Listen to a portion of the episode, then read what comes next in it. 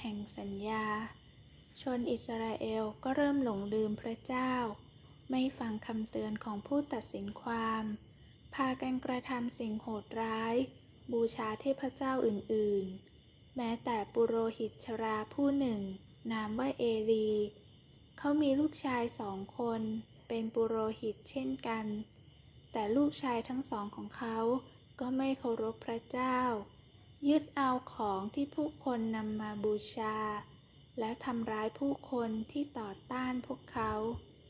มีคนน้อยนิดที่ยังคงทำตามคำสอนหนึ่งในนั้นคือเอลคานาเอลคานามีภรรยาสองคน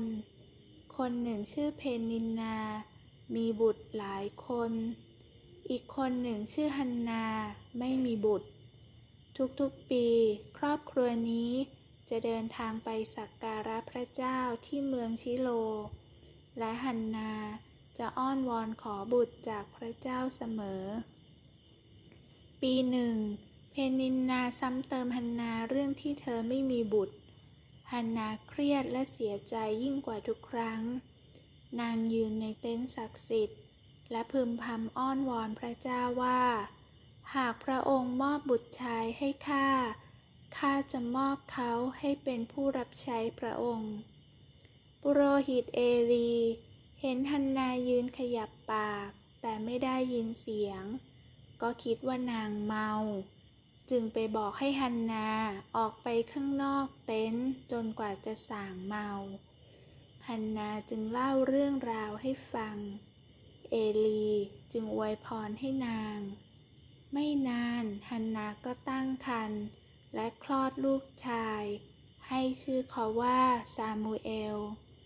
สองปีต่อมาฮันนากลับไปที่ชิโลมอบซามูเอลให้ปุโรหิตเอลีเพื่อให้ลูกชายได้รับใช้พระเจ้าตามที่นางสัญญาไว้พระเจ้าทรงประทานลูกให้ฮันนาอีกห้าคนซามูเอลนั้นเติบโตและรักเอลีประหนึ่งเป็นพ่อแท้ๆเอลีก็ภูมิใจในตัวเขาและทำให้ยิ่งอับอายในตัวลูกทั้งสองของตนมากขึ้นทำไมต้องทำผิดทำเรื่องเลวร้ายเอลีถามลูกชายทั้งสองด้วยความโกรธแต่ลูกกลับไม่สนใจวันหนึ่งมีชายคนหนึ่งมาถามหาเอลี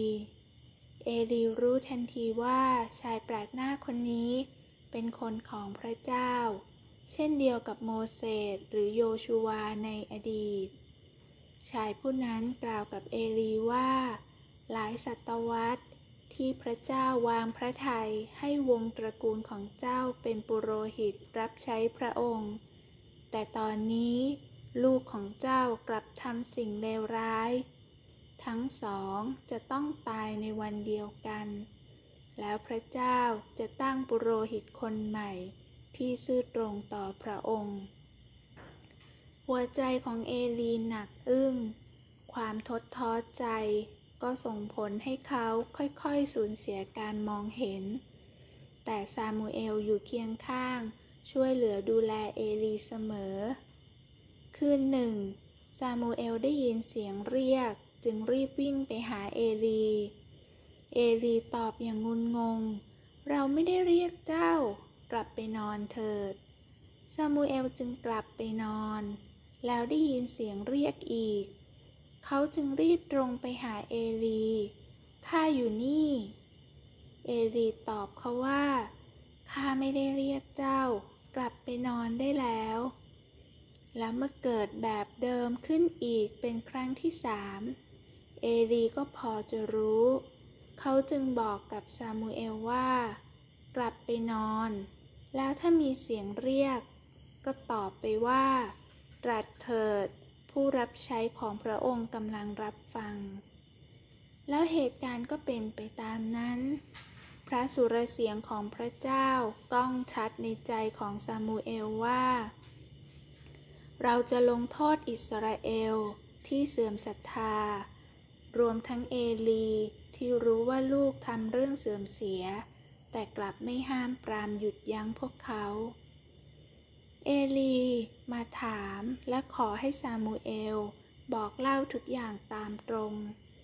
ซามูเอลจึงเล่าให้ฟังด้วยความลำบากใจเอลีรับฟังเรื่องราวที่กำลังจะเกิดขึ้นพลางถอนใจทุกสิ่งจะเป็นไปตามพระประสงค์ของพระองค์